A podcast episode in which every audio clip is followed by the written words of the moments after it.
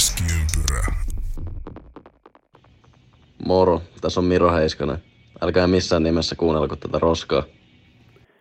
Tervetuloa rakas kuuntelija kuuntelemaan Keskiympärä podcastin perjantai-talkoita. Näissä talkoissa tehdään jääkiekosta jälleen väkivaltaista, kuten Toronton Ryan Reeves vaati hiljattain haastattelussa Antti Nikulin minun seurana näissä operaatioissa ja talkoissa. Millä mielellä Antti lähtee tähän urakkaan? Varmaan kuuluu sanoa hihat käärittyneeksi. Vedetään vähän hihoja ylös. Näin se on. Mennään suoraan tuohon, ylös. näin se on. Mennään suoraan tuohon pihviin, pihviin. Nyt ihan ensin, ensin nämä, nämä tämmöiset kommentit. Mitä ajatuksia sinussa herää? Joo, no mä näin sen lainauksen, että hän oli sanonut, että hänen pitäisi tatuoida se varmaan käteensä. Hän puhuu päähommia mun mielestä. Mun mielestä niin kehitys on mennyt parempaan suuntaan tässä, että, että kaikki se semmoinen ylimääräinen hölmöily on karsittu pois. Että en mä nyt ainakaan itse kaipaa niitä varsinaisia tappelijoita sinne kokoonpanoon enää ollenkaan, jotka sitten vaan ei tee mitään muuta kuin heiluttaa nyrkkään show mielessään muuten. Eikä semmoinen muutenkin tommonen, jotkut vä- puhuu kovuudesta, mutta mun mielestä se ei ole kyllä kunnon kovuutta semmoinen, no tämmöiset niin kuin tämä Morgan Railin poikkarit päähän. No, mitä kovuutta. Näin, se on, se on, se on, se on semmoista teatteri, yritetään niinkö leikkiä kovaa ja nimenomaan noudatetaan siinä näitä koodeja. Ryan Reeves vastasi tähän aika hyvin sitten tähän tekoon. Olisiko ollut seuraava peli sitten, kun pelasivat St. Louisia vastaan, niin, niin, niin. ja ihan kunnon jyrää alle, kun pieni australialainen, tämä Nathan Walker tuli ja pisti sen tonttiin. Se oli hauska video, tuli heti mieleen, että karma, karma is bitch.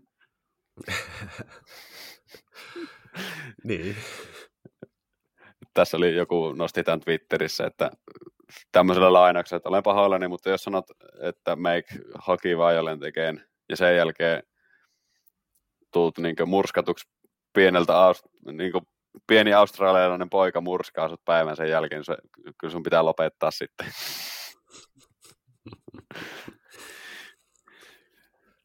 No mites toi kurinpito? Raili sai viisi peliä tästä tapauksesta, minkä nyt kaikki tietää.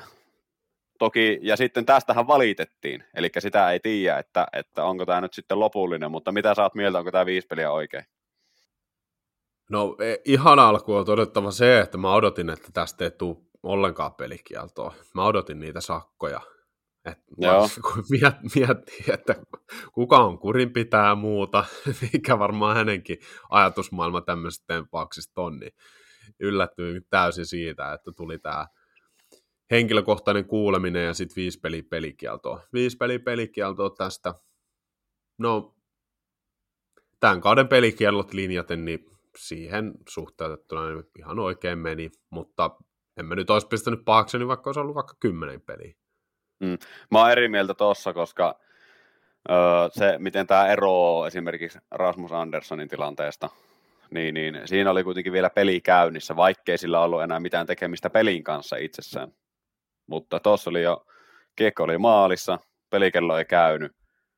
Ja se niin ihan selvästi luki, tai niin kaikki nyt näkikin sen tilanteen, lukitsi maalissa kauan sitten ja sieltä poikkari päähän, niin olisi mun mielestä pitänyt antaa enemmän. Tai niin kuin sunkin mielestä pitäisi antaa enemmän, mutta mun mielestä se ei ole linjassa edes näiden aikaisempien tilttien kanssa, mitä t- tällä kaudella on nähty. Joo, en mä sillä tavalla halua rinnastaa näitä, niin kuin, että nämä on samanlaisia, samanveroisia tapauksia sillä tavalla, mutta mä vaan tarkoitan, että se, että miten näitä pelikieltoja tällä kaudella jaettu, niin, si- niin siinä kyllä. tästä nyt ei oikein enempää. Että sitten, no, ei pitäisi sitä historiaa toisaalta katsoa, että jokainen pelikielto pitäisi käsitellä erikseen. Et siinä mielessä niin se kymmen, enemmän pelikielto olisi ollut ihan oikeutettu. Ihan sama, mitä aiemmin on tapahtunut. Mutta kyllähän tässä on vaikka nyt viime viikoilta Brendan Gallagherinkin tapaus, niin olisi ansainnut enemmän pelikieltoa. Niin, kyllä. Tämä nyt on tämmöinen vastaava kaava, mikä toistuu joka kerta, kun sattuu joku tämmöinen, että se pelikielto on, on pienempi kuin mitä niin kuin olisi kohtuullista. Ja tämä aika kulunut levy ei nyt sinänsä siihen, me saataisiin tästä jauhaa niin ihan maailman ääri asti, mutta se, mikä mulla niin tuossa eniten pistää sapeen kiehumaan, on se, että niin no miten vaikka kanadalaismediassa tätä käsitellään, niin enemmän puhuttaa tämä koodi, että nyt on koodia rikottu. Ja niinkään sitä ei, ei syyllistetä tämmöistä tilannetta, että tullaan poikittaisilla ja yritetään irrottaa toiselta pää. Niinpä. Että miten, miten oikein se on. No joo, ju, just näin. Ei, eihän se todellakaan ole oikein ja sen takia tämmöiset pitäisi, pitää ehdottomasti ottaa pois pelistä. Nämä on ihan hirveän vaarallisia tilanteita. Niin. Tietyllä tavalla mä itse niin ollut viimeisen, viimeisten vuosien aikana sille, että tämä on niin menossa parempaan suuntaan, mutta nyt niin kuin, mitä nähnyt näitä kirjoituksia ja reagointeja ja tekstejä, niin kuin, just Ryan Reevesiltä, mu- muilta pelaajilta, Sheldon Keefiltä, ja olisiko ollut Tortorellakin otti nyt kantaa jotenkin siihen tilanteeseen, että on NHL menossa huonoa suuntaan, kun nähdään tämmöistä toimintaa pelaajilta. Nimenomaan viittasi tähän, että nuoret pelaajat tekee tämmöistä. Mm. Niin kyllä mä kysyn, että mitä ihmettä jääkiekko. Että e, eikö niinku ole tullut, tullut jo ihan tarpeeksi niinku opittua siitä, että ei olla osattu uudistua, koska jääkiekko ei ole pystynyt kasvattaa, kun vaikka viime viikolla verrattiin siihen MLS. Niin. Että tuolla on ihan saira, sairaasti niinkö potentiaalista hyödyntämätöntä, markkinaa Pohjois-Amerikassa, ja mä en usko, että sitä on mahdollista saada sieltä sillä, että ruvetaan hakkaa toisilta päätä irti. Sitä varten on UFC ja muut. Ja ihmiset, jos ne haluaa sitä nähdä, niin ne menee katsoa sitä sitten. Joo, just näin. Se on niin kuin mun lähestymistapa. Mm. Toki mä en, mä en sori kun puhun päälle, mutta mä en tietenkään, voi, niin kuin sanon suoraan, että mä en tunne myöskään sitä perusamerikkalaisen punaniskan niin ajattelutapaa tähän, tähän asiaan, että mähän voin olla itse täysin väärässä, ja on hyvin mahdollistakin, että mä oon täysin väärässä, mutta mun oman niin kuin, näkemyksen ajattelun kanssa, niin se ei vaan kättele yhtä. Joo, en mä, se, kun puhutaan siitä koodistakin, niin onko se kaikkinensa tosi vanhanaikainen jo muutenkin? No sanoisin näin, että voi herranen aika. niin kuin kaikkinensa, että kyllä mä nyt ymmärrän sen, että niin kuin joku peruskunnioitus pitää olla ja tälleen, mutta niin kuin, joo, mennäänkö eteenpäin? no yhden asian mä haluan vielä kysyä tästä, tästä tapauksesta vaan, että, että uskotko, että tästä olisi edes tavallaan tullut näin paljon pelikieltoa, jos tästä olisi noussut kohu? No mä veikkaan, että tämä ei olisi. Ei olisi. Se mä tähän? veikkaan, että tämä, tämä olisi niin painettu vähän villasella, vai että jos oli pieni nujakka ja kahakka ja tälleen. Niin, koska mulla on vähän sama fiilis, että tässä niin kuin jouduttiin reagoimaan voimakkaammin sen yleisen paineen takia. Näin se on. Näin se on, ja tässä näkee hyvin, että mihin niin kuin, ylipäätänsä maailma tällä hetkellä tuntuu olevan vaikka kahtia jakautunut, niin tässä se näkee myös, myös hyvin, että tässäkin on kaksi niin kuin, koulukuntaa, tosi harva istuu siihen niin väliin ja ymmärtää niin kumpaakin osapuolta. Mm. Sata, sata prosenttia, eihän sata prosenttisesti voikaan ymmärtää, mutta tämä on nyt tämmöistä järkeilyä tämän suhteen, mutta tuota, se siitä. Jännä nähdä, miten tämä nyt etenee tästä, eli äh, Torontohan valitti tästä, ja ihan Gary Petmanin päätettäväksi ilmeisesti nyt menee tämä, tämä lopullinen tuomio sitten, sitten siitä. Joo, se taitaa olla se normaali protokolla näissä, että eikö se ollut sama siinä Rasmus Anderssoninkin tapauksessa, että kun hän valitti siitä pelaajayhdistyksen kautta, niin sitten Batmanhan sen lopulta määritti vielä, että pysyykö voimassa vai ei. Vai oliko se se Peronin tapaus, kumpi se nyt oli? Taisi olla Peronin tapaus. Joo, Mutta tota, joo. niin Torontohan hakee tietenkin lyhennystä siihen, ei, ei, ei tuskin tulee semmoista skenaariota olemaan, että se niinku kumottaisi kokonaan, että sehän ei. voi olla, että se putoakin vielä, mutta ei se ainakaan kasva tuosta viiestä, se on varma. Ei, eikä mä usko siihenkään, että se muuttuu. Mm. No miten sitten? Jatketaan uutisia näin muuten. McDavid otti 600 syöttöä täyteen. Neljänneksi nopeimmin koko NHL historiassa eilen, vaan Gretzky, Lemieux ja Bobby Orr. Tämmöisiä pikkunimiä. Näin kävi, joo. Kuuden. Ja millä tavalla otti tämän 600 syöttöä täyteen? Yhteen pelin kuusi. Joo. Joo, se oli hänen omakin ennätyksensä yhdessä ottelussa. Tai sivus sitä. Hänellä on, y- niin, hänellä on yksi aikaisemmin vastaava. Ja en tiedä muistatko tästä, jo, olisiko se jotain 12-13 kaudella, kun Sam Gagner teki yhteen pelin kahdeksan pistettä. Joo, Joo, 4 plus 4, kyllä. Niin, niin mä veikkaan, että seuraavan parin vuoden aikana tämmöinenkin voi olla ihan paperia loppuviimein. Voi olla, ja siis tässä, tässähän oli tämän uutisen yhteydessä mainittu, että, että nyt oli niin kuin viimeisen 25 vuoden aikana, kunhan se nyt oli se aikajänne, mikä siihen oli mainittu, niin oli kuitenkin kaksi kertaa ollut myös tämä kuuden syötön ilta. Joo. Eli siellä oli viime, ää, nyt itse asiassa viime vuoden puolelta, eli 23 vuoden puolelta, niin Chris Letangilla oli kuusi syöttöpistettä, ja sitten Raisaitilla oli muutama kausi takaperin samanen Joo. kuusi Joo, ja sitten kun tämäkin McDavidin peli oli vähän semmoinen, että se, se vähän niin kuin puoli, puoli varkai ottaa sieltä niin kuin, niitä syöttöpisteitä. Olihan mm. sillä toki näyttäviä suorituksia, en mä sitä sano, mutta, mutta niin kuin, no sä tiedät, minkälaisia ne on ne maalit, mitä siellä tapahtuu ja tulee. Ne on vähän semmoisia puoli varkain tulevia tilanteita. Sitten kun se siihen vielä tekee päälle itse pari kolme. Niin. Niin mä veikkaan, että tullaan näkemään McDavidiltä vielä joku kahdeksan pistettä tai jopa ylikin.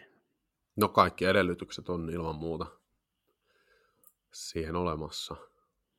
Kyllä. Vancouverista kuuluu kummia. Niin, no tässä on pieniä huhuja ollut vireillä, että olisiko Phil Kessel palaamassa Vancouverin paidassa NHL, että hän, on, hän oli matkustanut sinne harjoittelemaan tota noin, sinne AHL-joukkueen olosuhteissa. Mä en nyt ihan ollut varma, että menikö hän ihan joukkueen mukaan, mutta kuitenkin Meni. sinne Abbott, Abbotsfordiin ää, tota, harjoittelemaan, ja siinä sitten sanottiin, että he nyt Vancouver, se pitää silmällä sitten, että missä kunnossa Kessel on ja miltä se näyttää toi hänen tekeminen. No ihan ensimmäisenä, kun mä näin videon pätkän, kun se, se, se tuli sinne jäälle, niin ihan niin pakko nostaa, että oli kyllä niin häröä varustus jätkällä, että ei niin paremmasta väliä, että oli, oli Vegasin, Vegasin harmaa kypärä, sitten no. tietenkin Canucksin paita, housut, sukat, yhdistelmä. Sitten Arizonan musta viininpuna, mikä se nyt onkaan se väri, niin hanskat siihen. Niin oli kyllä semmoisen näköinen, semmoinen perus niin kaljaliikapelaajan näköinen kaveri. Sitten siihen vielä ne Kesseli varsierkat ja tämmöinen ulkonenkin hapitus, mikä sillä yleensäkin on, vähän partaa ja tiedätkö tälleen. Se nimenomaan näytti mm. semmoiselta perus perjantai-illan kaljaliikapelaajalta, kun se tuli sinne. Kyllä siinä oli jotain sitten peli omastakin pätkää, kun se, se luisteli siinä, mutta eipä niistä pysty ihan kauheasti päättelemään, että, että miten se on. Mä veikkaan, että tässä voidaan jopa nähdä tämmöinen samanlainen kuin Puljärven kohdalla, joku tämmöinen PTO-setti, että pelaa muutaman pelin AHLankin puolella. Ehkä. Niin, no joo, kyllä varmasti, että tota, no nähtäväksi jää, miten käy. Onhan hän ollut ihan pelaaja tietysti viime kaudella pelaskin Vegasissa, ettei pudotuspeleissä saakka, mutta sitten Joo, mutta siitäkin on. Ja jäi, että onhan siitä jo alkaa tulemaan, ei nyt ihan vuotta, mutta aika pitkä aika Lähes. on. Nimenomaan, just näin. Sillä just, että olisi varmaan hyvä saada niin peli, pelituntumaakin alle, niin Kyllä. niin se ottaa jonkun viiestä kymmenen peliä Abbotsfordissa nyt, että tähän ennen, ennen takarajaa, niin se voisi olla semmoinen niin kaikkia fiksustikin tyydyttävä lähestymistapa. Ja mä luulen, että jos ei se natsaa, niin sitten suunta on Sveitsi tai joku vastaava. Ehkä ei tällä kaudella vielä, mutta, mutta, mutta jotenkin mulla on semmoinen kutina, että Kesselillä kuitenkin pelihaluja vielä on, että tullaan kuitenkin näkemään jossain. No sitä varmaan, mutta mä en, mä en ehkä usko, että lähtee Eurooppaan. Voi Mistä sitä tiedät? No ei, niin, sitä tiedä. Näin se on. Sitten Chicagosta Conor Bedard palasi kaukaloon nyt viime yönä, pelasi Pittsburghia vastaan. Tämä Bedardiltakin tutuksi tullut akvaario päässä ja yhden syöttöpisteen ihan komeen, komeen syötön laitto siihen Kurasevin maaliin. Ja oli paikoilla kyllä. En nytten, mä oon Pittsburghin pelejä sattuneesta syystä nyt viime aikoina kattonut, mutta nyt jäi katsomatta, kun oli sen verran hoppu ja katsoin sitten meni Edmonton, De- Edmonton St. Louis tuohon sitten eelle, mikä oli sitten kunnon turpasauna Edmontonille, mikä on ihan hyväkin tässä vaiheessa kautta ottaa välillä myös niitäkin. Mutta Pedar oli kyllä vaarallisen näköinen, mutta mä mietin sitä, että jos on leuka murtunut ja silloin tämä häkki, koska mm. siinähän on se leukasuoja. Mm semmoinen se kuppi siinä. Niin Kyllä. paljon herkemmin hän sulla niinkö naama ottaa osuman, vaikka jonkun ohipela, ohiluistelevan pelaajan olkapäähän, koska sulla on tämä iso häkki tässä, kun versus sulla on pelkkä visiiri. Niin, niin mä mietin, että onko tuo loppuviimein edes aina edes hyödyksi tämä häkki, koska se isku tulee siihen leukaan. Validi kysymys. Mä, ja niin kuin hyvä pohdinta. Että toi, en, en osaa sanoa, mutta kyllä, kyllä mä nyt uskoisin tietysti, että kai sen täytyy olla parempi ratkaisu. Että kai sen mm. sitten joku lääkäri, joukkueen lääkäri määrittää, koska on näitä ennemminkin nähty, että pelaajilla on jotain tämän tyylisiä vammoja. Niin kuin muistelen, että kyllähän, en, en nyt ole varma, että oliko se ihan tuommoinen koko, koko visiiri, mutta selännekin, kun silloin leuka murtui, niin kyllähän hänelläkin joku ristikko, viritys tai muu Joo. oli siinä kypärässä silloin. Joo, siis alussa. Kyllä, siis se on semmoinen, se on semmoinen, se on erilainen viritys, mikä yleensä niillä on, eli siis ihan normaali visiiri tulee, ja sitten sieltä samoista ruuvireijistä niin, ujutetaan se semmoinen, se alaosa tulee niin erikseen, että se, se on niin eri mm. palaa sitä, ja siinä ei ole sitä leukakuppia erikseen. Mutta siis sehän riippuu tietenkin vähän kontaktista, että jos se on semmoinen pieni isku, niin sitten varmasti on parempi tuo. Mutta sitten jos tulee isosti, niin se on ihan sama mitä sulla on siinä, niin sitten sattuu. Et se on niin. varmaan niinkö sen rajan yli ollaan tultu, että pientä iskua pystyy jo ottaa, niin se on parempi kuitenkin laittaa tuo, tuo sitten, että jos tulee pieni isku, niin se ei sitten osu siihen leukaan sitten kunnolla. Joo, täysinhän sitä ei varmasti millään saa tavallaan poistettua sitä osumien Aina, aina on riski, just että, näin. Niin, että tota, se on vaan sitten, että ollaan niin pitkällä, että ei nyt joko nähdä, että, siinä, että sen todennäköisyys on niin pieni, että siihen sattuisi uudelleen ja siitä seuraisi mm. jotain vakavampaa. Niin, kyllähän tuo niin ehkä se sitä, että kun sehän se murtuma tuli silleen, että se tuli vähän niin kuin tuolta sivusta, ja tämä mm. taas tämä leukakuppi tulee tuohon leuan eteen, eli nyt jos tulee sivusta osuma, niin senhän se ottaa nyt paremmin pois. Se on niin totta, tätä kun pohtii vähän syvemmälle. Eli kun sulla on se leuka siinä, siinä kupissa, niin se ei pääse niin paljon niin siitä, siitä sitten välttämättä liikkumaan se ristikko, kun se tulee siihen leukaan ja sitten jos tulee sivusta kanssa, niin mä nyt tässä demonstroin käsilläni ja kuulijat ei näe, mutta Antti, Antti näkee, mutta tälleen. Mutta se siitä, hienoa, että pääs, pääs takaisin ja NHL pääsee myös ja Chicago sitten tekee rahaakin sitä kautta. joo, joo, NHL ei pelaajille... on taas raiteella. Näin se on, ei tule ei tuu niin isoja escrowta sitten pelaajille maksettavaksi. Kun... Kannattaa kuunnella Kimanttia podcastin nyt uusin, siinä, siinä avattiin sitä escrow-systeemiä. Siihen voitaisiin perehtyä joskus ihan tarkemmin, että mikä se systeemi on. Joo, ilman muuta. Näistä rajapuikeista, kun oli tuossa puhe McDavidin kohdalla, niin myös siellä kaksi pelaajaa saavutti tu- pääsi tuhannen ottelun kerhoon, eli Alex Pietrangelo ja Brad Marchant sai tuota tuhat ottelua ja myös Marc-André Fleurin tuhatta ottelua juhlittiin tässä kuluneen viikon Joo. aikana. Joo, sitä juhlittiin tuossa, kun pelasivat äh, Pittsburghia vastaan, ja se oli hienosti toteutettu, toteutettu kyllä kaikkinensa, ja pelasi ihan kammo hyvän pelin sitten vielä Fleury siihen perään. Käytännössä yksin voitti sen pelin Minnesotalle. Ja tota, no, perehdytään pikkusen tarkemmin tuohon Fleuryin muutenkin tuossa sitten myöhemmin. Mulla on pikku nosto siitä. Sitten Kolumbuksesta kuulu muutamakin uutinen.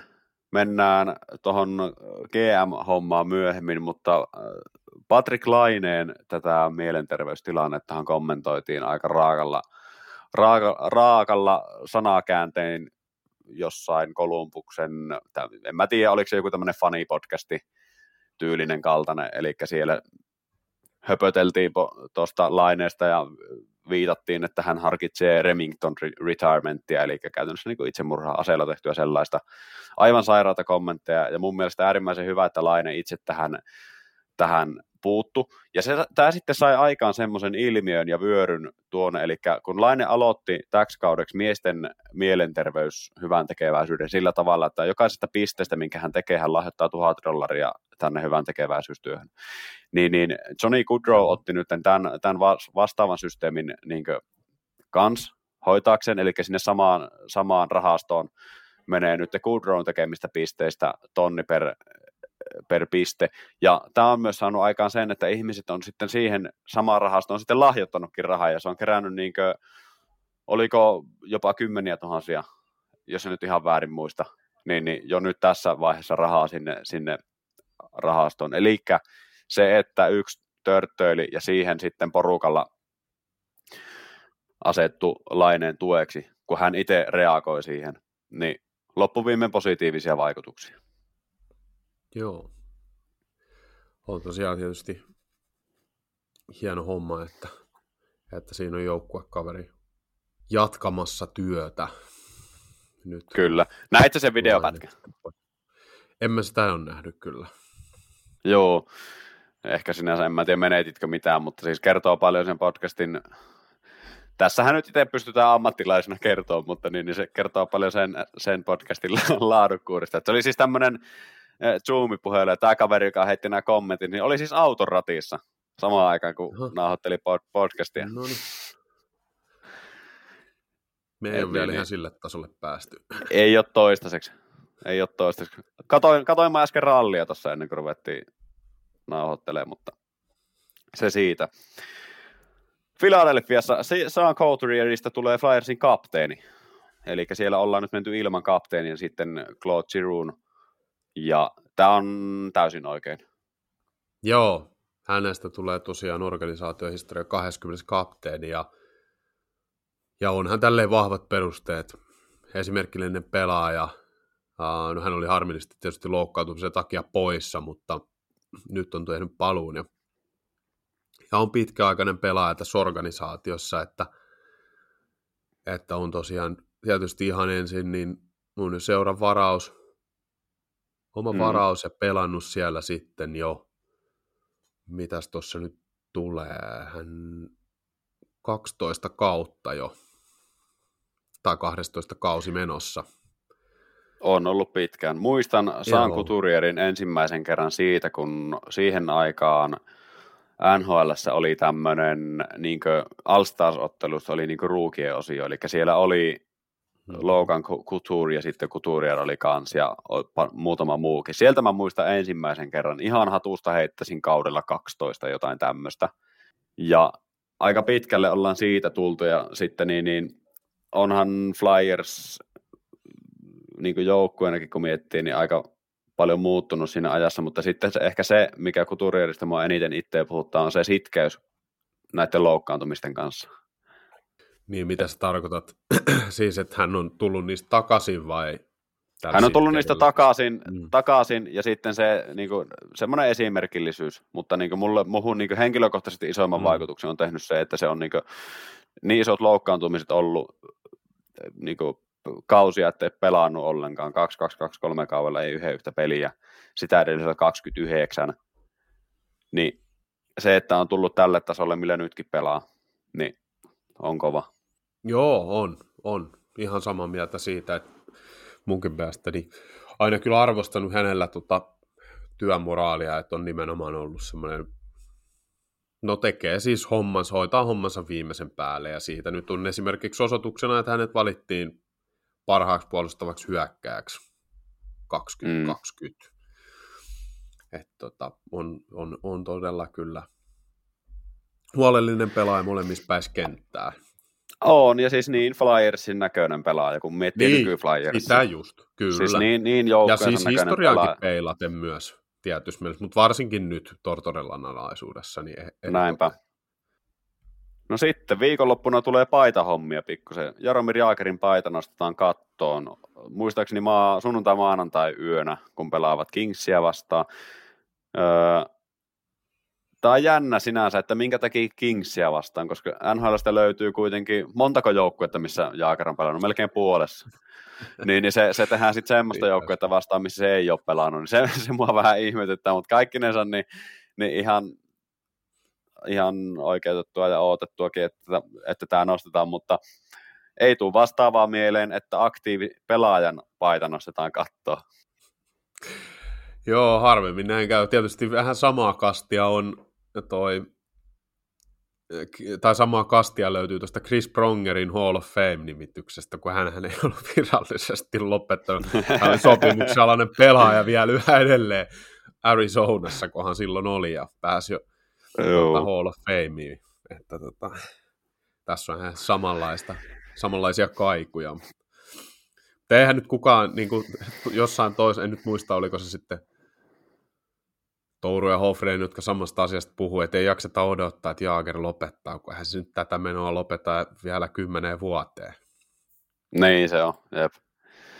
Joo, siis se, sehän pelaa jossakin sarjassa niin pitkään, kun se oikeasti niin kuin pystyy sitoa itse luistimessa jalka. Sitookseen ja sitten luistimia, eikö, eikö Jaagerista kaiken maailman legendaa liiku, niin ei yllättäisi, jos joku vaikka on erikseen palkattu joku luistimen nauhoja sitoja se, se on ihan totta, joo. Mutta paitahommista nyt tulee, kun puhutaan erikoismiehistä, niin, niin, niin myönnän suoraan jäi ihan täysin niin noteraamatta viime viikolla, vaikka oli jo uutinen tullut. Siis Miikka Kiprosoffin paita nostetaan Calgary Flamesin hallin kattoon toinen maaliskuuta 24 ennen Calgary ja Pittsburghin välistä peliä. Sinne Lenny McDonaldin, Jaro Mikinla ja Mike Vernonin pelinumeroiden viereen nousee Kiprosoffin Kiprusofin numero 34. Tämä on aivan sairaan hieno kunniasoitus Kiprusofille ja jotenkin niin kuin, tuntui erittäin hyvältä nähdä tämä etähaastattelu, minkä Kiprusov antoi. Oli pitkä, olisiko ollut jopa 10 minuutin noin suurin piirtein pätkä, missä Kiprusov kertoi juttuja, niin, niin kuin, en mä muista vastaavaa nähneeni häneltä. Joo, siis varmaan toimittajan painajainen siinä mielessä, että ei saa millään kiinni. Tämmöinen niin. käsitys on jäänyt. Ei kyllä niin. En, en tiedä, joku spekuloi, että onkohan niin käynyt niin, että toimittaja on hoksannut soittaa veljelleen. ja sitten velipoika on soittanut, että hei, sulla olisi täällä tämmöinen homma, että sitten Miikka on ollut, no, no tämän kerran. Mutta siinä on kyllä niinku kieltämättä erikoismies, mutta ihan niinku normaalia perheelämää elää, elää Suomessa ja niin poispäin. Ilmeisesti tykkää kalastella ja nauttia omasta rauhasta. Että se, on niinku, se on äärimmäisen arvostettavaa, että jos, jos niinku on sillä tavalla, että ei nauti kauheasti olla huomion keskipisteinen jene, niin sitten ei myöskään niinku NSO. Eli jos ei ole, niin sitten ei ole tietyllä tavalla. Eli se, sehän on niin, se on niin vaivaannuttavan näköistä välillä, kun joku semmoinen, joka ei niinku tykkää eikä nauti siitä, niin mm. silti se on siellä jatkuvasti. Niin, niin se, niin.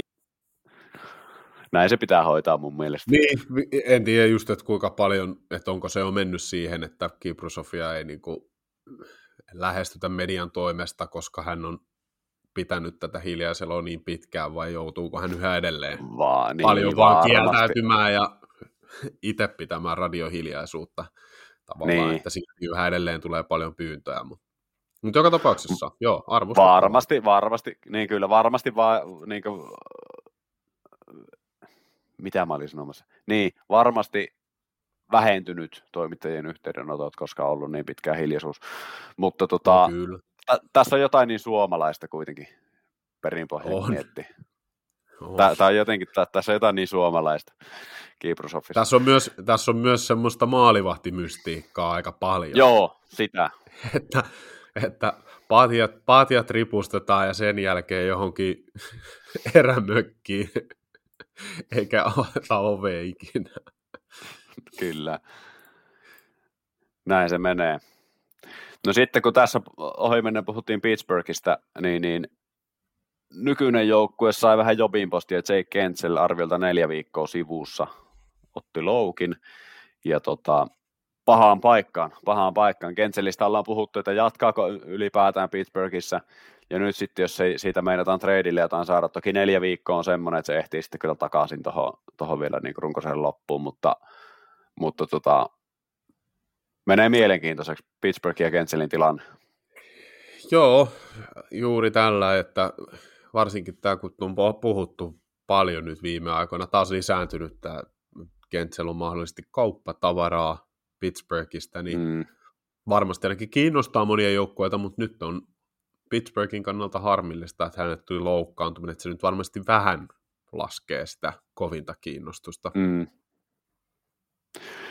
Mutta silti voi, voi hyvin olla semmoinen tilanne, että me ei tulla enää koskaan näkemään 87 ja 5 samassa kentässä. Niin, no se on ihan mahdollista. Se on nyt se Puljujärven paikka. Pelätty paikka aukeamassa tässä nyt sattumusten kautta taas. Kyllä. Nythän oli Chicago vastaan, niin, niin, niin kun Pittsburgh pelasi, niin siinä oli suomalaiset kieli, kielinestorit oli samaan kenttään löyty. Se oli Puljärvi Puustinen samassa kentässä. Pupuketju. Pupuketju. Niin. Näin. Mennäänkö nyt siihen päivän pääpihviin? No kyllä me mennään. Näinhän siinä kävi tosiaan, kun jossain vaiheessa jo tätäkin podcast-kautta maalailtiin, että alkaako kekäläisen hiekka loppumaan tiimalasissa, niin nyt sitten loppu. Potkut tuli. Nyt se tapahtui, joo. 11 vuotta helmikuusta 2013 helmikuuhun 2024. Ja sillä hetkellä, kun vielä oli virassa, niin oli kolmanneksi pisimpään pest, pestissä oleva GM NHL. Eli eellään, oliko niin, että Armstrong ja kuka se oli sitten? Oliko Jim Neal? Seveldajoff. Ei kun Seveldajoff, niin olikin joo. Jetsin. Joo. Doug Armstrong ja Kevin Seveldajoff jo ollut pidempään. Joo. Joo, ihan o, niin odotettavaa, mutta ensimmäinen ajatus mulla oli se, että, että minkä, miten ihmiset John Davidson, eli tämä jääkeikkotoimittojen johtaja, sai pitää pestisen, koska kuitenkin mun käsitys on se, että ne on aika lailla niin käsi kädessä tota kioskia vienyt yhdessä eteenpäin. Eli ollaan nähty useita pressejä, missä ne on kumpikin ollut siellä. Eli siellä on niin kumpikin ollut ns. Niin seuran kasvoina urheilullisellakin puolella. Ja nyt eh, Davidson jatkaa GM-pestissä niin pitkään, että sinne löydetään joku toinen. Eli periaatteessa nyt vaan kaivettiin syyllinen kekäläisestä, vaikka mun mielestä se on osittain muuallakin se todellinen syyllinen. Totta kai oma vastuunsa on tässä myös John Davidsonilla kaikista näistä suorituksista muuta. Ja olisikin itse asiassa voisi vielä tarkistaa, mutta menikö se nyt niin, Enkä että se... Davidson alun perin palkkas kekäläisen, koska Taisi hän olla kävi joo, välissä mutta ennen... pois. Hän kävi välissä joo, pois mutta... ja tuli takaisin Kolumbukseen, mutta Kyllä, mutta en siis vähättele sillä, en niin todellakaan sano sillä, etteikö olisi niin oikeutettu ja niin kekäläinen varmasti on se, niin kuin, hän on kuitenkin seuran GM ollut ja viimeisiin, viimeisiin vuosiin niin tuo joukkue ei ole edennyt yhtään mihinkään. Käytännössä päinvastoin koko, koko ajan kuullaan mitä erikoisempia juttuja sieltä seuran sisällä. Pelaajat haluaa pois sieltä, on, on kaiken näköistä tyytymättömyyttä ja tämmöistä vastaavaa ylimääräistä ja turhaa, mikä kertoo jotenkin siitä, että siellä ei ole kaikki, kaikki ihan hyvin siinä joukkueessa. Siellä ei ole välttämättä ehkä pelaajien hyvä olla. Se voi olla yksi syy. Joku siinä kulttuurissa, ilmapiirissä varmastikin ei ole niin parhaalla mahdollisella tolalla. Vai mitä sanot? No ei, joo ei. Ja onhan tästä puhuttu, että kyllähän siellä nyt on isoja ongelmia jotenkin siinä organisaatiossa ja sen kulttuurissa just, just näihin, näiden asioiden perusteelta, perusteella, että, että kuten sanoit, että pelaajat haluaa pois, mm. pois seurasta. Tässä niin. oli, mä nyt sen verran sanon, että tosiaan oli se näin, että, että Davidson tuli ennen kekäläistä ja on siis palkannut kekäläisen pestiinsä ja kävi välissä hetken aikaa Rangersissa, mutta tuli takaisin. Ja oli ollut jo itse asiassa St. Louis Bluesin presidentti Eli sieltäkin Joo, ja tuntevat. Joo, nime, nimenomaan, että se kekäläinen connection tulee sieltä asti mm, mm. Bluesin, bluesin ajoilta. Ja tota, en mä tiedä, jotenkin kun mä makustelen tätä, niin jotenkin mä pidän tätä Davidsonia vielä isompana syyllisenä tuohon seuran nykytilaan kuin kekäläistä. No ei se ole, siis miten se nyt sanoisi, että ei se nyt ole ollenkaan väärä päätelmä tai ajatus, koska tota, hän, niin kuin tosiaan, niin hän on ollut, oli alun perin silloin äh, lokakuusta 2012 presidenttinä jo Kolumbuksessa, palkkas kekäläisen, mm. sitten oli aina tuonne 2019 vuoden toukokuuhun saakka mm. siellä, kunnes kävi sitten New York Rangersissa ja tuli tota, sitten takaisin 21 vuonna. Eli pari vuotta oli pois tuossa välissä, mutta niin on. hän on ollut niin pitkään siellä seurassa vaikuttamassa ja, ja tosiaan nimittänyt kekäläisen ja sitten ollut itse siellä presidenttinä, niin he on niin kuin yhdessä kyllä tätä organisaatiokulttuuria ollut vahvasti rakentamassa. Että tota, ei, ei, niin kuin hän ei voi pestä käsiään ainakaan tästä pelkillä potkuilla tästä nykytilanteesta mm. ja muusta. Mutta ei, hän on ei tietysti kekäläisen pomo, niin hän niin kuin tavallaan antanut, että sitten se vaatisi sen, että omistajan pitä, omistajalta pitäisi tulla se vaatimus, että Davidsonkin lähtee. Nimenomaan, ja... nimenomaan. Mm. Ja se, se niin tässä onkin, että mä vähän ihmettelen sitä, että miten, niin kuin, miten tuolla omistajapartailla on noin pitkä pinna sen suhteen, Davidsonin suhteen.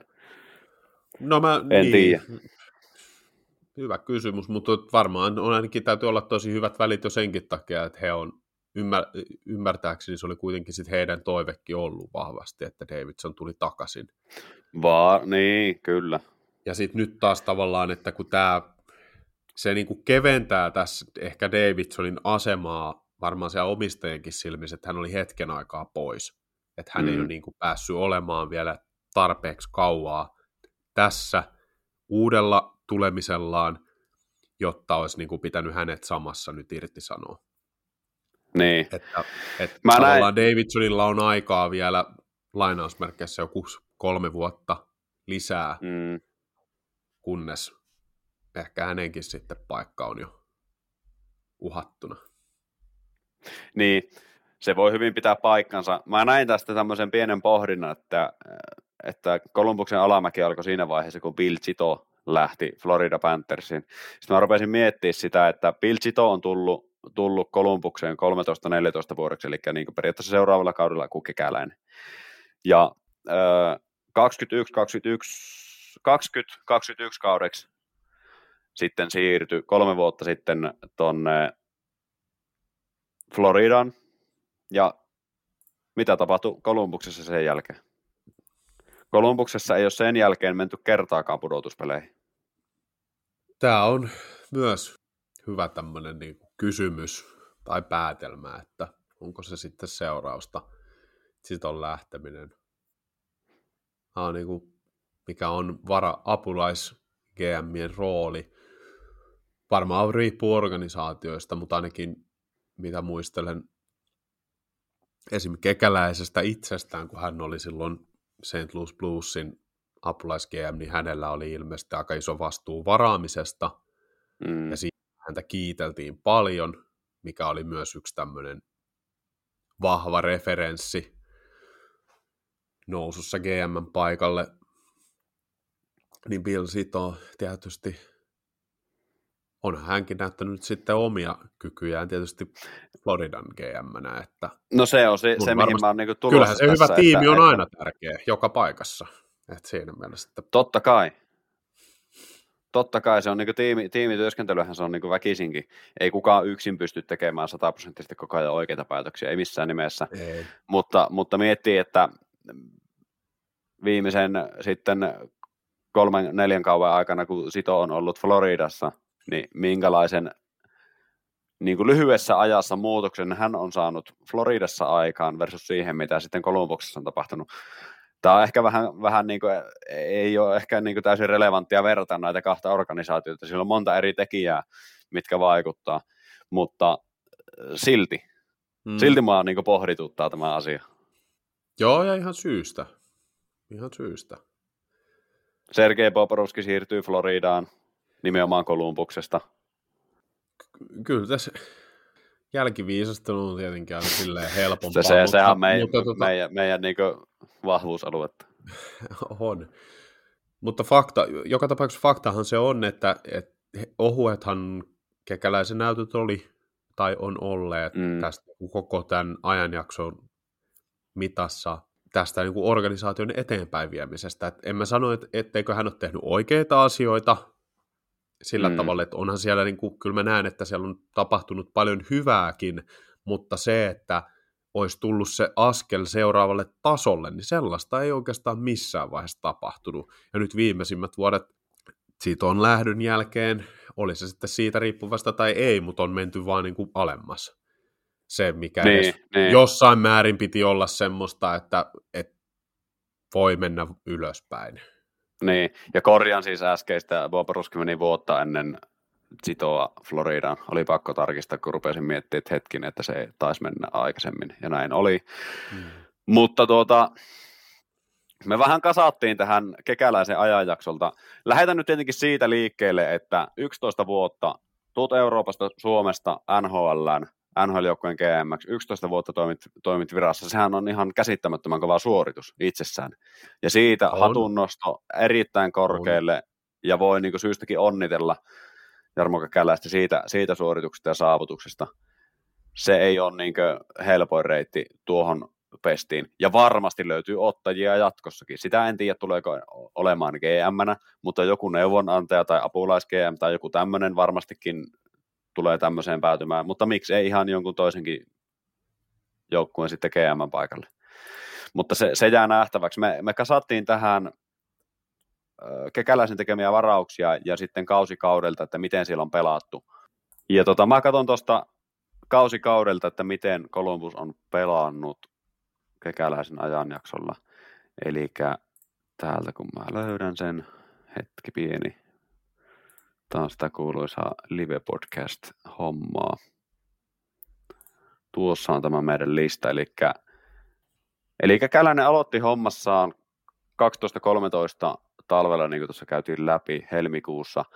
Eli ensimmäinen kokonainen kausi 13-14, ja sehän toi pudotuspelipaikan. Olivat Metropolitan Divisionan neljäntenä ja sieltä menivät pudotuspeleihin. Hävisivät ensimmäisellä kierroksella Pittsburghille 2-4 otteluvoiton.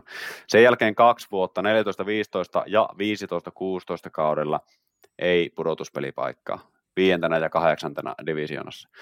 No sitten 15-16 kaudesta, kun olivat kahdeksantena, sen jälkeen iso tason nosto 16-17 kaudella, milloin tällä kyseisellä kaudella nähtiin tämä hävyttömän pitkä voittoputki 16 peliä, minkä ottivat, oliko joulu siinä puolen välin tienoilla joskus joulu, joulukuussa. Ja tämä kausi meni sitten loppuviimeen sillä tavalla, että olivat divisioonan kolmantena tosiaan, ja siin, sieltä pudotuspeleihin ja jälleen Pittsburgh otti sieltä päänahan nyt voiton 1-4 ja sitten Pittsburgh marssi mestaruuteen saakka sitä kautta. Tässä tuli neljä peräkkäistä pudotuspeli kevättä Kolumbukselle, mikä on kieltämättä hyvä suoritus se, mutta siinä on semmoinen pieni huono juttu, että siellä tuli sitten näitä first round exittejä, eli seuraavalla kaudella kanssa ykköskierroksella Capitalsille 2-4, ja sinäkin vuonna se oli sitten tuleva Stanley Cup-mestari, joka, joka Kolumbuksen voitti. Tällä kaudella olivat divisioonassa neljäntenä. 18-19 kausi, tämä on tämä ikimuistoinen ja ainut öö, pudotuspeli ottelusarjan voitto Kolumbukselle, kun voittivat 4-0 Tampan ja hävisivät sitten toisella kierroksella Bostonille voitoin 2-4. Seuraava kaus oli sitten koronakaus 1920, öö, kun olivat divisionan kuudentena. Sieltä menivät niin tämän qualifying roundin kautta, eli ns. Niin kuin, vähän niin kuin kautta, mitkä silloin koronakaudella otettiin, niin kuplapudotuspeleihin kyllä voittivat äh, ton äh, Toronton, mutta ykköskierroksella Tampa 4-1 laittoi laulun. Ja sen jälkeen 21 keväällä, 22 keväällä, 23 keväällä, niin ei ole Columbus pudotuspeleihin mennyt. Ja ylipäätänsä tässä kekäläisen ajanjaksolla, kun katsoo, otetaan tämä 13-14 kausi nyt ensimmäisenä tähän, nämä sijoitukset divisionassa, neljäs, viides, kahdeksas, kolmas, neljäs, viides, kuudes, kahdeksas, kuudes, kahdeksas. Se kertoo siitä, että se, se ensinnäkin se menestysikkuna on ollut auki hyvin lyhyen aikaa. Silloin 16-17 kaudesta sanoisin 18-19 kauteen saakka. Kolme vuotta silloin. Ja silloin yksi pudotuspelisarjan voitto. Se ei 11 kauteen riitä, yksi pudotuspelisarjan voitto. Se on liian vähän. No onhan Torontokin. riittääkö kuinka pitkälle yksi pudotuspelisarja voitto viime keväänä? Ei riitä, mutta siellähän on sitten, sitten ovi käynyt. No on käynyt, on käynyt. Siellä on ovi käynyt sitten ja niin, niin, nyt, nyt kävi myös Kolumbuksessa. Joo. Ketäs kekäläinen on varannut? Sä oot tehnyt tämmöisen pienen koosteen tähän. Joo, no tosiaan kun hän tietysti tuli, niin ihan ensimmäisenä kesänä, kun hän tosiaan 13 helmikuussa pääsi kiemän paikalle, niin siinä kesänä sitten Columbus varasi tota, Alex Venbergin ykköskierroksella sekä myös Kirby Raikelin ja Marko Danon. Mm-hmm. että heillä oli itse asiassa kolme ykköskierroksen varausta, ja sitten mainittakoon, että kolmannella kierroksella varattiin Oliver Björkstrand muun muassa. Tästä nyt on tietysti sitten tuskin on ollut kekäläisellä ihan hirveän suuri vaikutus vielä näihin varauksiin. Uskoisin, että on kuunnellut sitten muuta organisaatiota siinä, jotka on pää, kauden ajan jo seurannut näitä pelaajia. Mutta tota, kuitenkin, niin siis Venberg ja Björkstrand, tuolla oli ihan hyviä varauksia. He on kuitenkin NHL menestyksekkäästi pelanneet. Seuraavana vuonna 2014 kesällä niin Kolumbuksen ykkösvaraus käytettiin Sani Milanoon, jolla on ollut sitten hankaluuksia. Pärjätään tasolla että on ollut hetkeä tietysti, kun on ihan hyvin ja muuta, mutta ei vaikuta organisaatiossa enää, että on Washington Capitals tällä hetkellä, mutta sitten kolmannella kierroksella he varas Elvis Mers Leakinsin, joka on tietysti tällä hetkellä yhä heidän ykkösmaalivahti. Joka on Siellä kyllä reidiä. Niin, niin. Et sanotaan, että ihan, no varsinkin ehkä varauskierrokseen nähden niin ihan hyvä löytö. Löytää on, on joo. tason maalivahti, joka on pelannut pidempään. Uh, mutta ei ehkä nyt se organisaation niin kuin uusi ykkösmaalivahti löytynyt vielä siitä. Ihan semmoinen kunnon franchise-maalivahti. 2015 sitten niin saivat yhden organisaatiolla ainakin e, tällä hetkellä vielä tosi tärkeän pelaajan, niin Jack Verenski varattiin ykköskierroksella numerolla kahdeksan. Ja heillä oli myös toinen ykköskierroksen varausvuoro, jonka he käyttivät Gabriel Carlsoniin, josta ei ole sitten NHL-pelaajaa kuoriutunut. Mutta siellä sitten myöhemmillä kierroksilla niin he kakkoskierroksella varas Kevin Stenlundin, no hänkään ei enää tietysti ole kolmuksessa, sekä Keegan Kolsar kolmannella kierroksella. Tiedetään, että hän nyt on Vegasissa tätä nykyään. Ja sitten on löytynyt vielä tuolta myöhäisemmiltä kierroksilta, niin kuudennelta kierrokselta Vladislav, Vladislav Gavrikov, joka oli kuitenkin puolustuksessa, tai hyvä puolustaja tälle joukkueelle, mutta nyt sitten kaupattiin ihan hyvä vastinetta vastaan tuonne Kingsiin. Ja Markus Nutivaara oli seiskakerroksen löytö 2015 kesänä. Joo, 2015 tämän voi niin sanoa, että tämä on ollut onnistunut. On ollut. Todella, todella hyvä, hyviä varauksia. Verenski, Kyllä. Stenlund, Kolsar, Kavrikov, Nutivaara käytännössä, ketkä on niin pidemmän päälle vakiinnuttanut paikkansa nhl Mikä tämän Gabriel Carlsonin tilanne on? Nyt pitäisi itse asiassa ihan tarkistaa. Hän on, on siis ollut pyörinyt, pyörinyt niin kuin tuolla siinä organisaatiossa mukana ja muuta, mutta ei ole kyllä niin kuin se paikka tosiaan auennut. Joo. Ainakin muistelet kyllä, kun hän on puolustaa siis myös, niin hän Joo, SHL, aika paljon SHL, odotuksia kyllä, että oli iso kokonen ja kaikkea, mutta tota, ei, ei vaan ole lähtenyt. Niin, onhan ykköskierroksen varaus aina, aina niin oltava. 81 peliä on saanut NHL kasaan seitsemällä eri kaudella. Mm.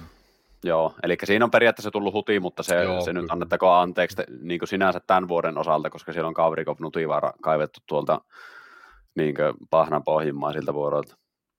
Joo.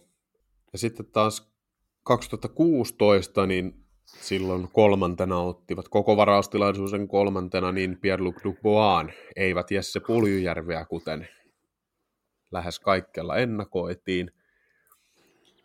Ähm, sitten kakkoskierroksella Andrew Peak, joka on yhä edelleen Kolumbuksen organisaatiossa mukana.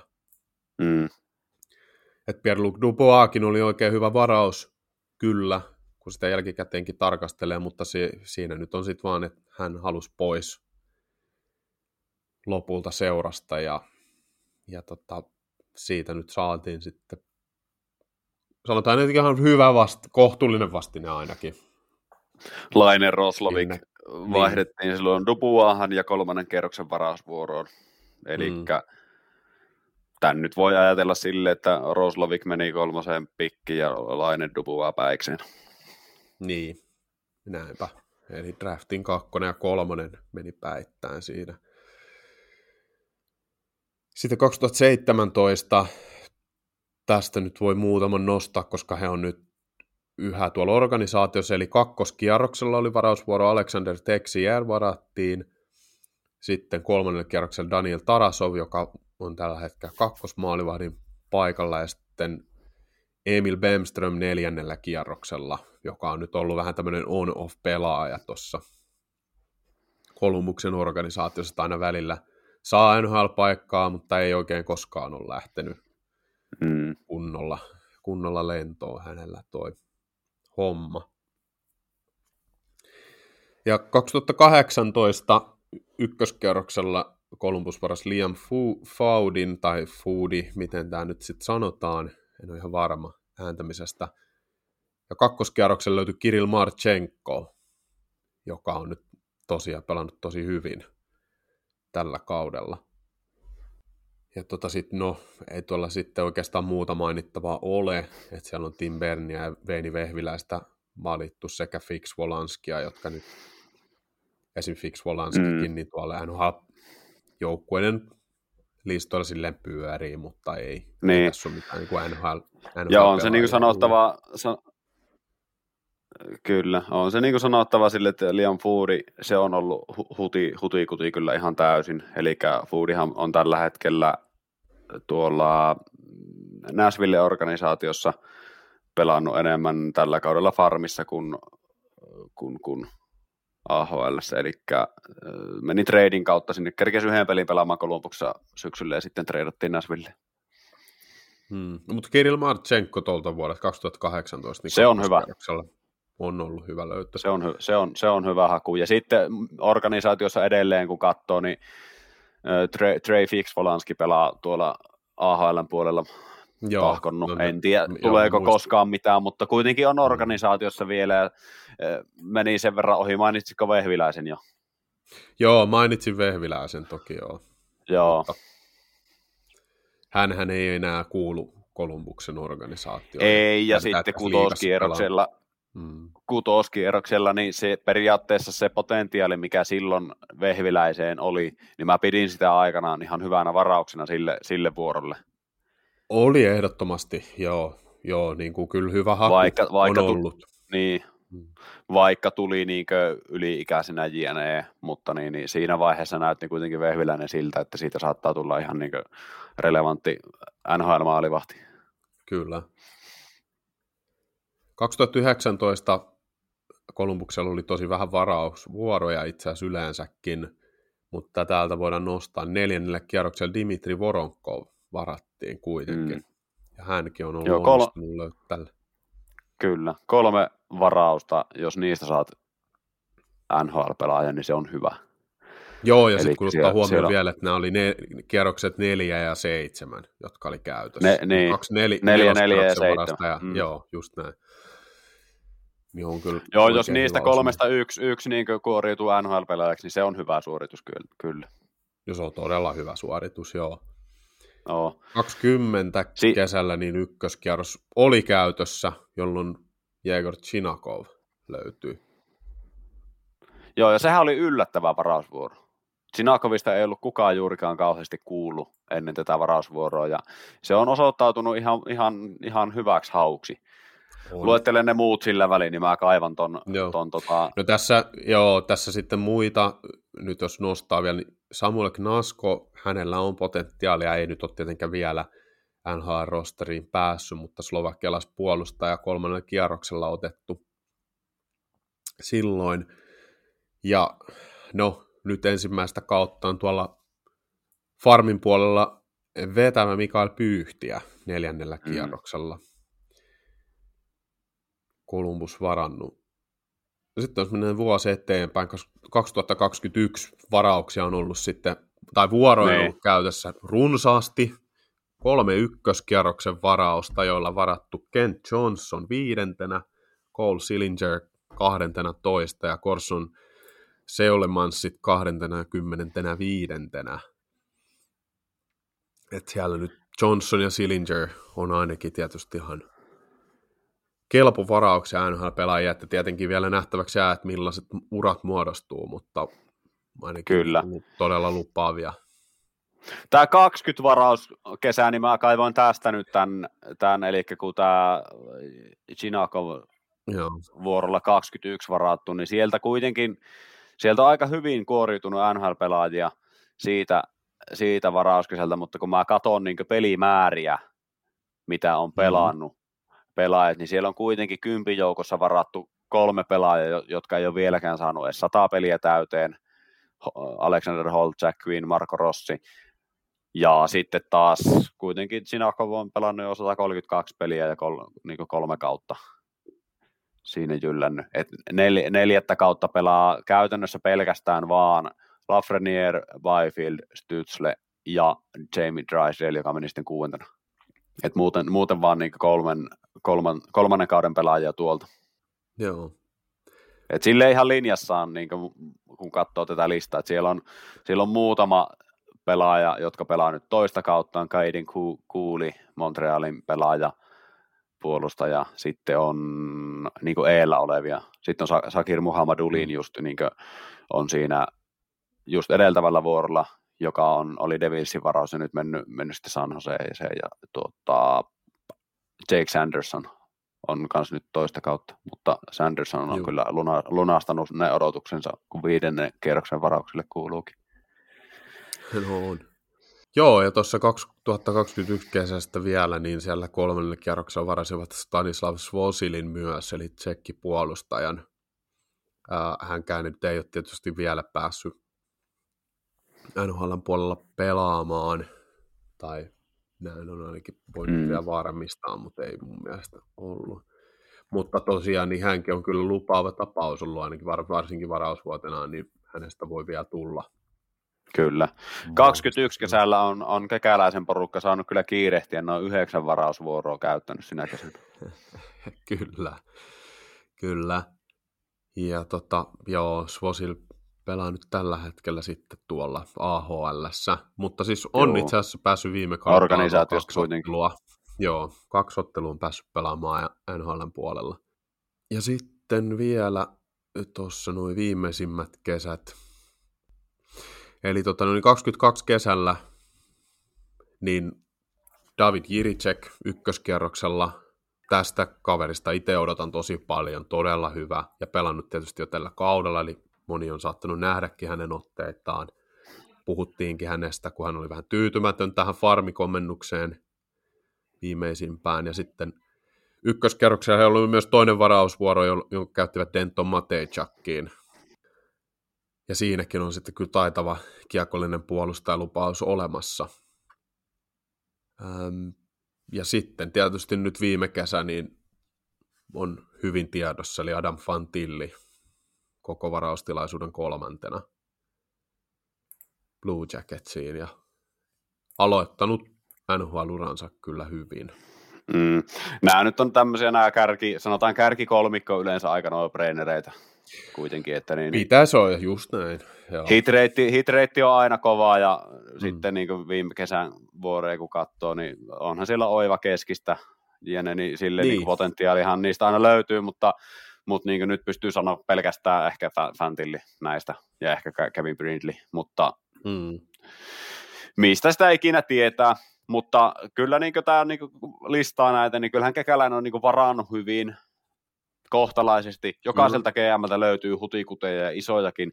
Kekäläiseltä semmoista yhtä isoa niin emämunausta, se, semmoisia ei niin käytännössä ole kun, kun niin katsoo Kolumbuksen varauksia vuotta ennen kuin Kekäläinen on tullut sinne, siellä ollaan varattu kakkosvuorolla ykköskierroksella Ryan Murray-niminen kaveri. Niin tämmöinen average NHL-seuraaja, joka on seurannut viimeiset viisi vuotta, niin ei ole kauheasti kuullutkaan Ryan Murraystä. Hmm. Niin niitä ei ole siellä, siellä tullut, tullut. että niinkö, tässä mä näen sen kekäläisen kokemus St. Louisin ajoilta ja Columbuksen ajoilta, ja se, että on onnistunut nimenomaan varaamaan kohtalaisesti, niin, niin tälle kyvylle on varmasti käyttöä muissakin organisaatioissa, jossakin roolissa myöhemminkin. Joo, kyllä. Kyllä ainakin mun mielestä ansaitsi sillä tavalla NHL-organisaatiosta ehdottomasti vielä töitä ja jopa GMnkin paikalta. Mun mielestä kyllä. Kyllä. Et niin, se, mistä ite, mi, niin, se, mistä ainakin itse tykkäsin paljon kekäläisessä, oli nimenomaan se, että, että hän uskalsi liikuttaa näitä isoja pelaajia. Siitä voidaan olla aina monta mieltä, että oliko ne sitten onnistuneita kauppoja, mutta ehkä niissäkään niin ei ole, mun mielestä tullut semmoista niin kuin ihan mitään jättihutia silti. Et se, että ne, jo, mm. organisaatio ei välttämättä mennyt eteenpäin, niin se on ehkä ainoa miinus näissä kaupoissa, mutta mun mielestä muuten niin tosi onnistuneita kauppoja hän kuitenkin teki. Niin, ne on, mutta siis periaatteessa semmoisia, että se on vähän niin kuin nipin napin selvinnyt kuivin jaloin niistä, mutta ne ei ole myöskään niin saanut sitä organisaatiota niin kertaheitolla eteenpäin. Kun miettii vaikka semmoista tradea, mikä Kevin Sevelde jo teki viime kesänä, kun vaihto Pierre-Luc Dupuaan, Villardiin, Iafalloon ja Kupariin, niin sen voi niin sanoa suoraan, että Jets joukkueena parantui niin huomattavasti. Semmoisia ei ole niin tämmöisiä niin mega-onnistumisia kekäläiseltä tullut. Tullut. Et ehkä se just, että niitä supermokia ei ole sattunut, niin sillä on saanut olla noin pitkään tuossa. Se on ehkä se punainen lanka siinä. Sitäkin varmasti, mutta tosiaan täytyy niin kuin nosta, arvostaa ainakin sitä, että hän ei ole myöskään niin pelännyt tehdä näitä liikkeitä ja pistää omaa työpaikkaansa peliin niissä. Se on arvostettava. Että, et, mutta just tuosta sama, ihan täysin samaa mieltä, että nyt kun näitä jälkikäteen pystyy kuitenkin arvioimaan, niin ei ole käynyt tämmöisiä Bill Chiton lyhyellä historialla esimerkki Huberto Kachak, jossa välitön vaikutus parempaan suuntaan. Niin, nimenomaan. Nyt hyvä vertaus taas siihen Bill Chiton. Niin, no sillä tämän nyt nosti vaan tietysti, mm. kun puhuttiin, sivuttiin tuossa häntä ja on tosiaan ollut kekäläisen Aisa-parina aiemmin. Niin. Näin se on. Kekäläinen on ihmisenä vähän semmoinen, miten mä sanoisin, mulle ei ole ihan selvinnyt se, että, että, että minkälainen niin kuin, tyyppi se on ja minkälainen johtaja se loppuviime on niin kuin, ihmisjohtajana tarkemmin. Mulla on niin kuin, kaksi kokemusta niin itsellä kun on kekäläisen tavannut. Ne ei nyt kerro siitä, että minkälainen johtaja hän on, mutta tota, en tiedä, onko mä kertonut näitä tässä podcastissa. Olen mä varmaan joskus kertonut. Kyllä mä luulin, että taisit mainita joskus, joo. Joo, siis kahdesti on tavannut sille ohi, ohi, niin, ohi kiitävissä hetkissä ja pyytänyt niin haastattelu. Eka oli silloin Global Seriesissä äh, Tampereella, niin se oli vähän semmoista nokavartta pitkin kahteli, että mikä sä nyt oot siinä. Ja tiedätkö, kun mulla oli hirveä itseluottamus mennä pyytää se haastattelu, kun oli aikaisemmin samana keväänä äh, Prahassa jututtanut David Boyle. Hmm. Ja hän oli, hän oli taas niin ihan mielissään, että, että Nashville kiinnostaa ja, ja tälleen. En mä tiedä, onko siinä se ero, että oltiin Tsekissä ja mä olin suomalainen – niin se oli niin Poilelle sille, että jaa, täällä on suomalaisiakin, onpa mukava, kun meillä on paljon suomalaisia joukkueita. Se sitten taas, kun Kekäläinen on Tampereella, sillä on tarpeeksi sisäsaroikkuja jo valmiiksi. Mutta sitten taas toinen oli sitten MM-kisoissa, se oli vähän semmoinen kans niin kuin, hän tuli vaan käytävällä vastaan ja kysyi, että kiinnostaako antaa parit kommentit, niin se oli kyllä hauska reaktio. Tuumas että en, ei edes kattonut muuhun päin. Tuumas että en, ja jatko kävelyä. Mutta vähän semmoinen niin periaatteessa, eihän se kerro sitä, minkälainen oot, oot niin ihmisenä ja johtajana, mutta henkilökohtaisesti en mä voi välttyä siltä, että tulee vähän semmoinen kuva, että tämä on vaikea selittää. Haastattelustahan voit nimittäin kieltäytyä myös tyylikkäästi ja kohteliaasti, ja sitä kekäläinen ei ainakaan mm. mun kohdalla os, niin osannut, turha loppuviimeitä kertoa niin pikkusieluisesti kahteen niin ohikiitävään hetkeen, ne ei kerro iso kuvaa siitä, mutta se on, se on se mun henkilökohtainen kokemus siitä, mutta jotenkin, en mä tiedä. Tämän takia mä haluaisin nähdä kekäläisen uudestaan gm NHL. Että saisi vähän niin kuin paremmin kuvaa siitä, että minkälainen se on oikeasti, koska niin kuin, enhän mä muista kovin hyvin sitä aikaa, kun hän on, hän on tullut tonne. Siitä on yli kymmenen vuotta aikaa, ei ole ollut niin hyvät kyvyt ja tämmöiset niin kuin, no Twitterit enää on tietenkin itse on just silloin ehkä liittynyt niihin, mutta eihän mä niitä osannut käyttää, tiedätkö, tälleen. Mä oon sitä mm. ikäluokkaa, että sanotaan viimeisen kuuden vuoden aikana vasta ns. Niin kuin ilmestynyt siihen kuplaan enemmän. Niin, niin siinä mielessä olisi mukava niin päästä uudemman kerran näkemään, että minkälainen, onko tämä niin lintu vai kala? Joo, mulle ei ole edes ohikiitävän hetken tarttumapinta henkilöä, että se on se kaikki, mitä, mitä on mä antanut kommentteja median edessä tai, tai esimerkiksi niin. nähnyt tästä heidän omasta Behind the Battle, kun sen nimi nyt on niin. sitten sen sarjan Joo, siis tämmöisestä. No, sama että, homma.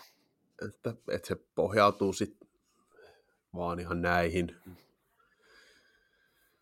Kyllä. Mikäs meidän johtopäätös nyt tästä kekälästä? Eikö se ole niin se, että hattu päästä, kova suoritus. Toivotaan, että nähdään jossain vaiheessa uudestaankin. Joo, mä sa- joo, näin sanoisin, että potkut oli aiheelliset, piti tehdä se muutos. Ja mutta, varmasti hän ymmärtää sen itsekin. Niin, niin. Ja tässä viime aikoina ehkä tuli näitä huonoja ratkaisuja, varsinkin kun päävalmentajan nimityksiä, jos katsotaan. Ää, Joo. Tämä Brad Larsen, joka meni aivan vihkoon, ja sitten Babcock. No, Babcockin hän ei pysty ihan täysin tietysti itse vaikuttamaan, mutta joka tapauksessa tehnyt sen nimityksen, niin onhan hän silloin ollut ose, osin vasta, tai niin. on ilman muuta ki- vastuussa siitä. Niin...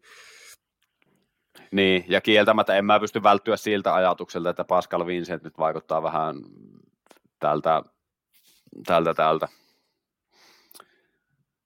miksi mulla nyt lyö, lyö tyhjää, just äsken sanoit sen nimen. Ai sen Brad Larsenilta.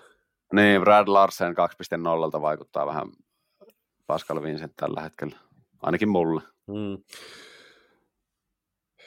Hankala sanoa, hankala sanoa jo siitä. Niin, onhan tuo vaikea niin paikka. aikaa, ei, mutta ei, ei, ole kyllä, ei ole kyllä nyt ehkä mitenkään su, suuremmin vahvuutta. Niin, ja sitten... Tässä on Jep, ja sitten mietin, millä, millä, minkälaisella rosterilla se joutuu operoimaan siinä, niin ei se ole niin kovin helppo paikka. Joo, ja Mut mihin tilanteeseen se... hänkin joutui sitten vielä.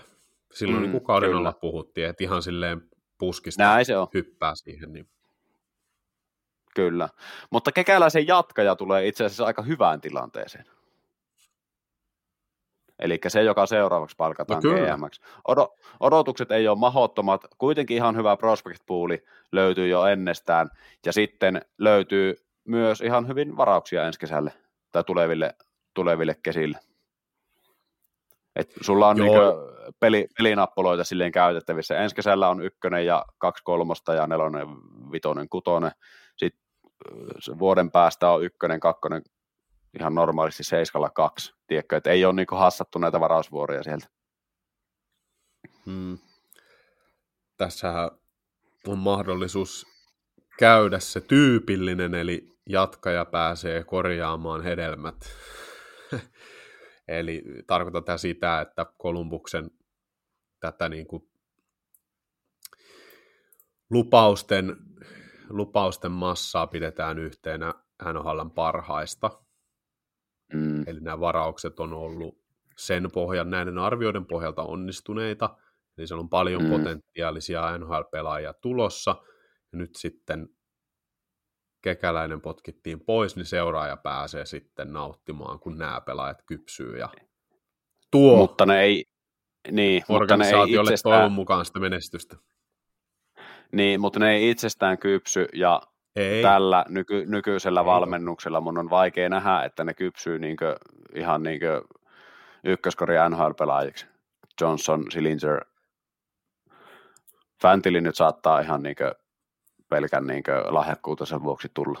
Mutta tarkoitan niinkö näitä, jos miettii, että Kolumbuksen pitäisi menestyä viiden vuoden päästä, niin sehän vaatii sitä, että sieltä nousee, nousee Silinzer, Johnson, Marchenko, Voronkov, Chinahov, venäläiset nyt niin etu, eturivissä siihen keulaan. Puolustuksesta Verenski, se on jo siinä vaiheessa, se on nyt 26-vuotias, nyt pitäisi niin olla primissa pikkuhiljaa. En tiedä, jännä nähdä. Onhan tätä oli toki jo aiemmin mielenkiintoista, mutta nyt taas entistä mielenkiintoisempaa päästä seuraamaan, että mihin saako seuraaja tässä aikaa jotain mm, parempaa. Mm. Kekäläinen niin, oli pitkään, on ollut meidän... ei päässyt tavallaan eteenpäin, että se jäi junnaamaan siihen tiettyyn vähän paikalleen ja käymistilaan, mm. eikä, eikä sitten myöskään aloitettu taas kokonaan alusta. Kyllä. Muuta kuin ehkä nyt, nyt me... voidaan jossain. Niin, kyllä. Sanoa. Mutta nyt mekin junnataan tässä Kolumbuksessa. Kyllä, mekin junnataan paikoillaan. Jo kuinka monet jaksoa putkeen. niin, ja päätä pölkylle ja kengänkuvaa persuksille. Niin. Mennään eteenpäin. Mutta, se, mutta siis se lopetus oli, tiivistys oli siitä, että siis arvostusta kekäläiselle ajasta ja niistä rohkeista liikkeistä. Ajoitus potkuilla oli kuitenkin, tai niin kuin potkujen saaminen oli täysin ansaittua, että ne piti tulla. Ja toivotaan, että hän mm. löytää kuitenkin uuden roolin, uuden paikan sitten, että ansaitsee myös sen jatkossa. Kyllä. Me näin Mennä, tätä mieltä olla? Kyllä. Mennään väittä, väittämään osioon. Meillä on kolme väittämää ja niistäkin itse asiassa kaksi liittyy Kolumbukseen. Tämä itse asiassa sai vähän niin nostamaan mun kulmakarvat niin ylös, kun mä näin tämän sun ensimmäisen väittämän, mikä tähän on. Sä voit sen tähän nyt nostaa ja perustella, että minkä takia sä oot tämmöisen tähän keksinyt. Mä myönnän, ennen kuin mä nyt tämän sanon, mä myönnän vaan, että tämä oli vähän ristiriitainen. Että mä mietin, että viittiinkö tätä laittaa, mutta joka tapauksessa. Eli väittämä on, että Patrick Laine ei pelaa enää peliäkään NHL. Kyllä se pelaa. No mä, mä toivon todella, että pelaa. Siis tämä koko väittämä pohjautuu vaan siihen, että, että hän toteaa, koska nyt jo, jotain juttuja liikkuu siitä, että hän pohti suran lopettamista. Mm. Sen takia tämän väittämän nostin.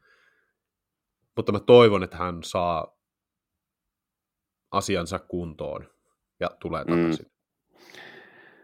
Tämä on se ainoa uhkakuva. Muuten hän kyllä pelaa nhl Mä uskon, että pelaa, pelaa ja pelaa useita kokonaisia ja laadukkaita kausia vielä.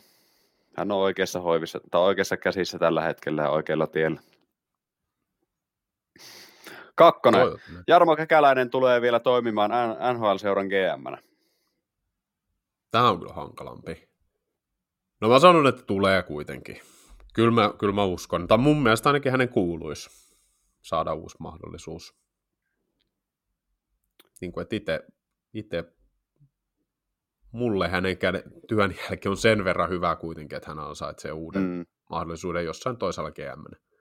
Ei heti, mutta... Joo, ostan, ostan kyllä, mutta se, että pääseekö hän siihen pieneen piirivään no, kun tämä on se, siellä... Niin, no kun tämä on se isompi kysymys, että mä sanon, että jo tämä, että hän eurooppalaisena gm pääsi, no Alvin on nyt toinen, että hän mm. on aikana edes päässyt tohon pestiin.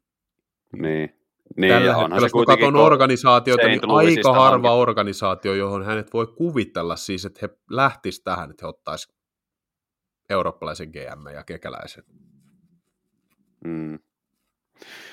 Niin, mutta mä, mä silti luulen, että gm ei tule toimimaan. Hän tulee toimimaan apulaisena tai sitten jonkunnäköisenä senior advisorina tai tämmöisenä neuvoantajana. Todennäköisempi skenaario kyllä, munkin mielestä, mutta... On Mun mielestä todennäköisyydet menee silti aika 50-50. Niin.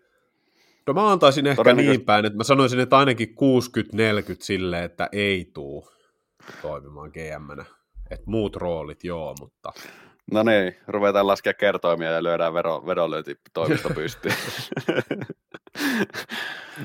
Voisi olla pojille tarjolla, tarjolla pelkkää persnetto. Voi hyvin olla, joo. Sitten kolmonen, mä nostin kanssa tämän tähän tämmöisenä vähän pienenä rapalana. Torontolla on erityisasema NHLn kurinpidossa. No ei ole. Tähän on siis faktaperuste myös siitä, että George Barrosin aikana eniten pelikieltoja saaneet joukkueet, siis niin kuin, oliko se useimmin, mä en nyt muista mikä, mutta oli Boston ja Toronto.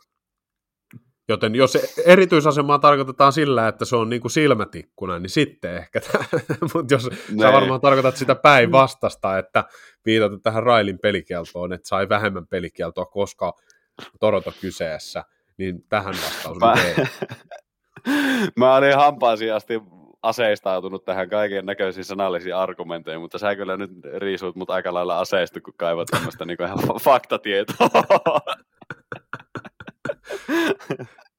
joo, joo, se tuli tuossa, tossa, tota, mä sen itsekin tarkastin, mutta se tuli silloin joitain viikkoja sitten, kun oli näistä, mm. oli pelikieltoasioita, niin siinä puhuttiin, niin siinä sanottiin jo, että, että itse asiassa ne joukkueet, jotka oli eniten saanut pelikieltoa ää, George Barrasilta, niin oli just eniten rangaistut joukkueet, niin Toronto ja, ja Boston oli ensimmäisenä ja Toronto toisena muistaakseni.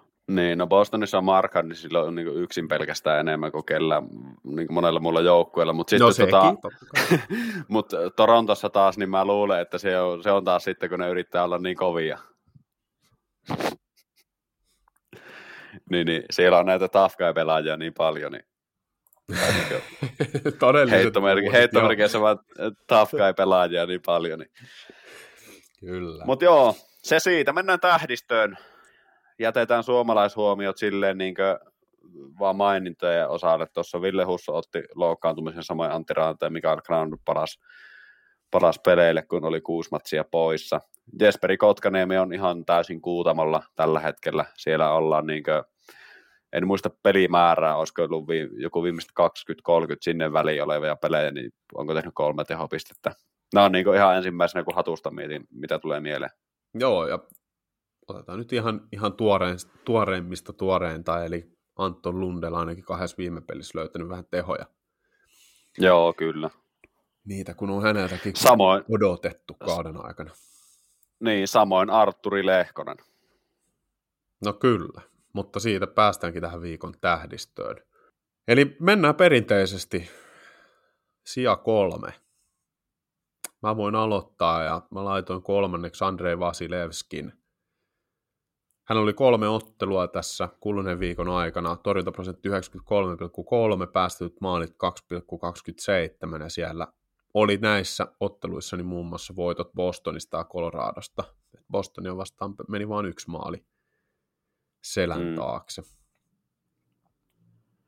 Ja kun Joo. ottaa vielä huomioon tuon Tampa Bayn runkosarjasijoituksen, eli he taistelee tiukasti siellä niistä viimeisistä pudotuspelipaikoista omassa divisioonassaan, niin sitä tarvitaan nyt Vasilevski. Kyllä. Kyllä. Antti Törmäsen äänellä, että tärkeitä, tärkeitä. Ei törkeitä, törkeitä, niin kuin se joskus sanoi joskus jossain. Mulla on kolmosena semmoinen pelaaja, joka saalisti neljässä ottelussa 12 tehopistettä. Eli ei riittänyt ylemmäksi tässä listassa. Mä nostin Conor McDavidin tähän 0 plus 12 neljään peliin.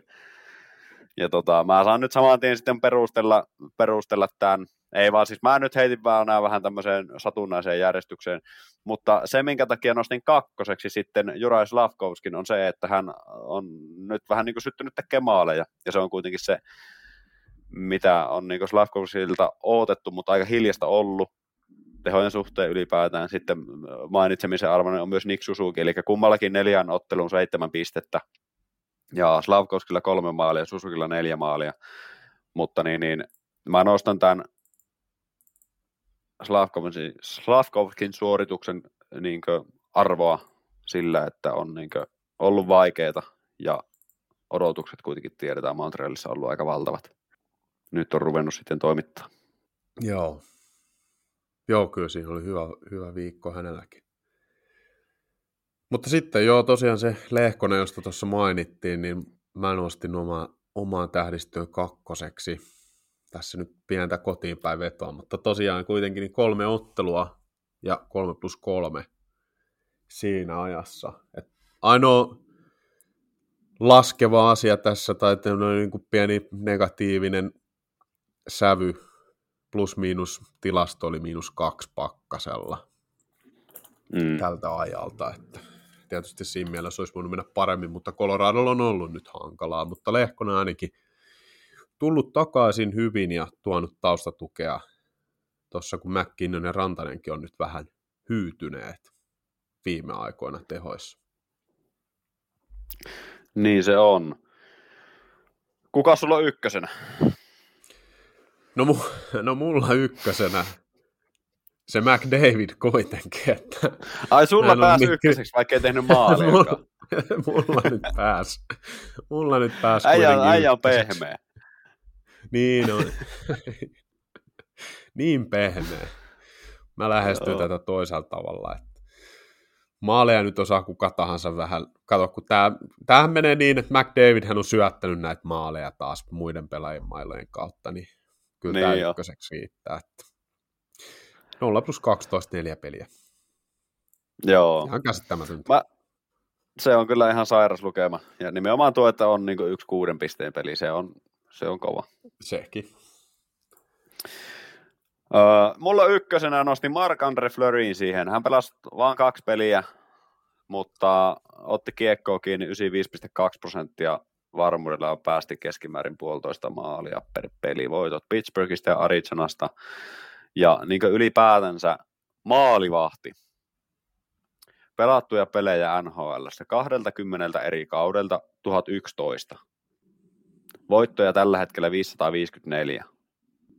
Tällä kaudella Flurry on pelannut 25 peliä, torjunut kiekkoa 90,2 prosenttisesti ja päästänyt 2,83 maalia per peli. Eli ihan identtiset lukemat viime vuoden kanssa. Eli tässä tullaan siihen, että jollekin joukkueelle saattaisi olla ihan hyvä, hyvä tämmöinen la, laadukas backup pudotuspeleihin, kun Mm. mm. miettii, mietipä joku Edmonton vaikka. Niillä on Stuart Skinner, kantaa kauheita kuormaa. Niillä on kaksi muuta maalivahtia, Jack Campbell, joka pelaa AHL tällä hetkellä, ja Calvin Picard, joka pelaa vähän. Toki ne, mitä on pelannut, niin on pelannut ihan okosti, mutta mä en silti luota siihen. Olisihan Mar- Marc-André Fleury tosi kova vahvistus Mm. Edmontonille esimerkiksi varaveskariksi. Näinpä. Siinä meidän tämä viikko. Muistatko, kun mä mainisin sulle Hockey GMstä? Muistan.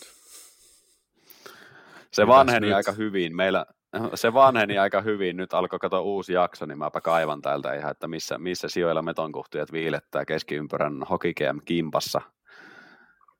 Nyt on pelattu tätä jaksoa 11 kautta 35 pelipäivää. Täällä on 13 joukkuetta nyt mukana, mä oon 12.